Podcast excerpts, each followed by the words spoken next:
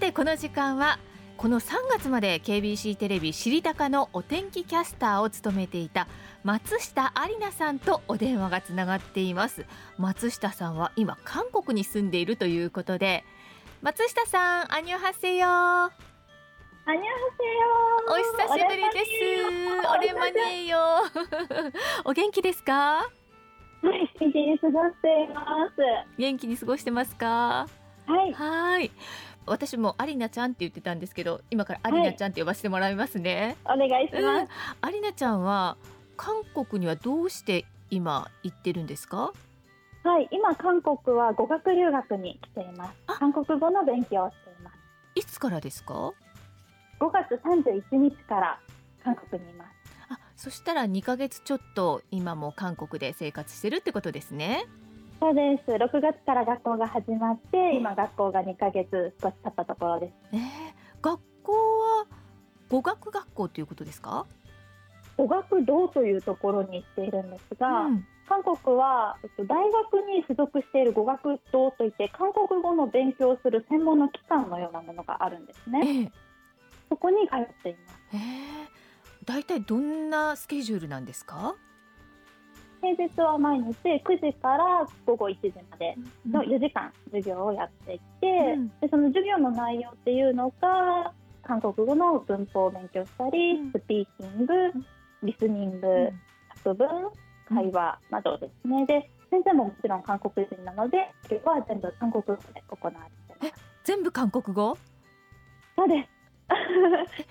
そのそもそもアリナちゃんって韓国語はできる人だったんですか？全然できないんです。あの私一番最初に韓国語の勉強を始めたのはうん。高校生の時なんですね、ええ。高校の授業で韓国語っていうのがあって。高校の授業で？そうなんですよ。高校の授業で韓国語があったんですね、それを取っていたのでそこで初めて韓国語に触れてで大学でも外国語は韓国語を選んでいたのでまあ、高校大学と授業でが、うん。ただその時あまり真面目にやってはなかったので、えそんなにちゃんと喋れるようにはなっていなくてなので今改めて一から勉強し直しているような感じです。でなぜじゃあその韓国語を勉強また改めてしようと思ったんですか？社会人になってからは今年の3月までずっとお天気の仕事をしていたんですけど、なんか将来何をしようかなって考えた時に一旦お仕事から離れて全く別のことに挑戦してみるのもいいなっていう考えも自分の中で持ってたんですね。ええでそれをちょっと考え始めたのが、まあ、2年くらい前なんですけどちょうどコロナ禍だったのでその時がええなんかコロナ禍がちょっと落ち着いて少し行動できるようになったら韓国に行って挑戦してみようかなという感じでした。はあ、そうだったんですねどうですか？まあある程度まあ基礎はできててでもまあ一から勉強してるっていうことで結構勉強はハードなんですか？まるです。あ1時で授業は終わるんですが、うん。毎日宿題が結構たくさんあるんですね、ええ。私の行ってるところは。う。ん。でまず宿題をこなすのだけでも結構時間がかかってしまって、さらにもう毎日授業あるのでどんどんどんどん新しいことをやっていくのでその日のうちに復習していかないと追いつかないようになあっちゃうのでうん宿題やって復習してあ余裕があればちょっと予習もしたいななんて思ってたら毎日それだけで一日終わってしまいます。うわあすごい。真面目な学生ですね。いえいえ本当に基礎的な部分しかできてない状態なので早く習得して韓国人の先生だったり韓国の方と早くお話ししてみたいなっていうのをモチベーションにやってます。うん。韓国語ができるようになったらその先って何か考えてるんですか？うん目先の目標としてはまずやってみたいことが、うん。韓国語でデリバリーを注文したいっていう 目標があるんですね。かわいい。でももちろんあのお店とか一人で行って対面で注文っていうのはなんとかできるんですが指さしたり、うんうん。電話ってまだ少し怖い部分があって電話は緊張しますよよねそうなんですよ。だからまだそれはやったことないんですね。電話で注文するっていうのはやったことないのでやってみたいっていうのがまず一つの目標ですね。とても可愛い目標ですね。えー今韓国のどのあたりに住んでらっしゃるんですか？インチョン広域市というところに住んでいて。あの空港のある近くですか？そうです。インチョン空港があるところです。地図でいうと韓国の左上北西部に。うん、韓国に行って、まあ、2ヶ月半ぐらいですけど、遊びに行ったりしてますか？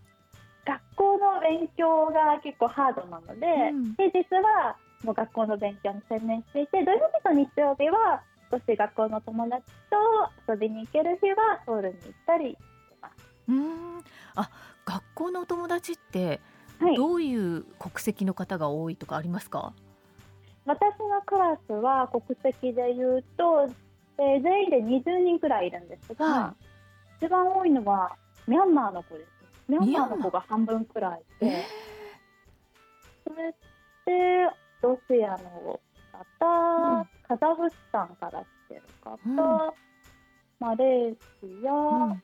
で日本人は私ともう一人2人だけ。あそうなんだ、はい。意外と日本人がたくさんいるのかなと思ったら違う。んですよ私もそうだと思ったんですえね。え実際通ってみるとあの私のクラスでも私ともう一人の子2人だけですし同じレベルが100人くらいいるんですが、ええ全員で、え同じレベルでも私とその子だけなんですよあ日本人ええ。2人しかいないそうなんですね。はい、クラスのみんなにどうして韓国に留学に来たのって聞くと、うん。もちろん皆さん理由はいろいろあるんですが一番多いのが BTS が好きっていう子です。すごい BTS はすごい原動力になってますね。BTS が好きで韓国語勉強してみたいブラックピンクが好きで韓国語勉強してみたいやっぱり K-POP のアーティストアイドルが好きで来てるっていう子が理由として一番多いです。なるほどね。さてアリナちゃんそちらの生活なんですが日本と違ってびっくりしたみたいなことってありますか？結構ありますびっくりしていてかつちょっと困っていることなんですが、うんうん食品や日用品がうん日本に比べると大容量で売られてるんですね。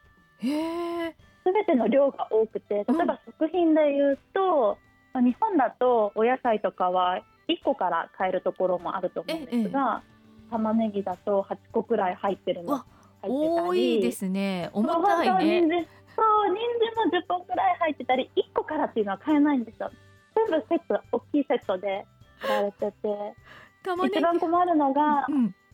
卵なんですが30個入りなんですよ三十個はどんな感じで売られてるんですか？30個がもう 1, 1個のパックというか、もう日本と一緒みたいに30個並んでるんですよパックにそれ持って帰るの大変じゃない？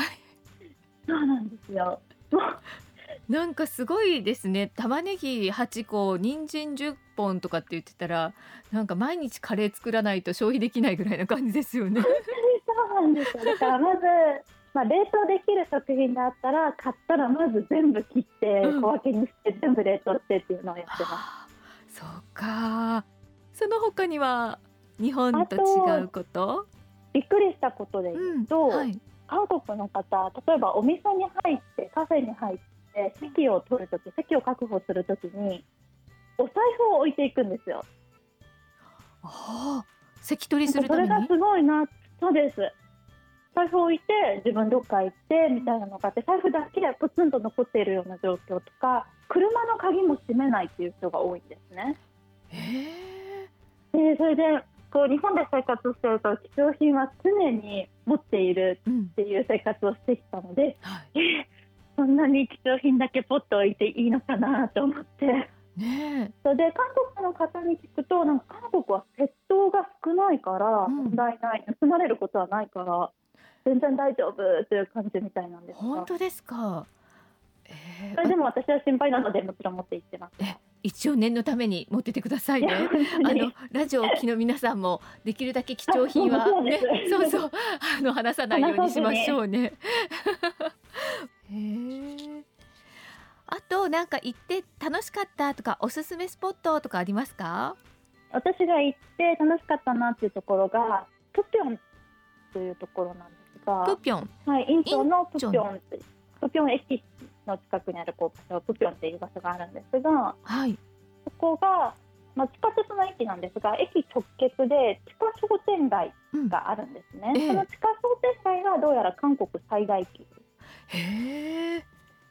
で価格帯で言うとすごく安いお店うんファッションとかグルメとかがもうたくさん入っているんですが、うんもうそこは何も買わなくても歩いてるだけで楽しかったです。へえでも韓国最大の地下街っていうことは相当広いしお店の数とかも多いってことですよね？